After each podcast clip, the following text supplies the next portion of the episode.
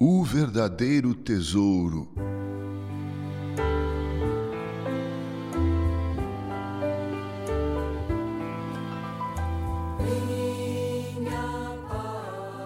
Robin Jones Gunn conta a seguinte história. Esta noite fomos a uma exposição na Escola Pública de Ensino Fundamental.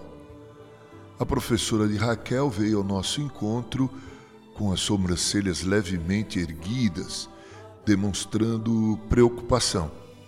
Depois de fazer alguns elogios à nossa filha, ela disse que estava um pouco preocupada em seguida, convidou-nos para ver as obras de arte, dizendo que ali entenderíamos o que ela queria dizer. Dezenas de arcas do tesouro de papel marrom estavam penduradas no quadro de avisos. Cada uma tinha uma tampa redonda enfeitada com uma fita.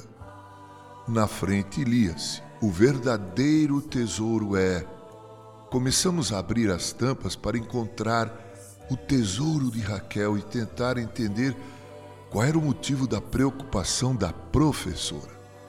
Olhamos dentro de cada arca e vimos TVs e Nintendos, alguns gênios, montes de moeda de ouro e um unicórnio.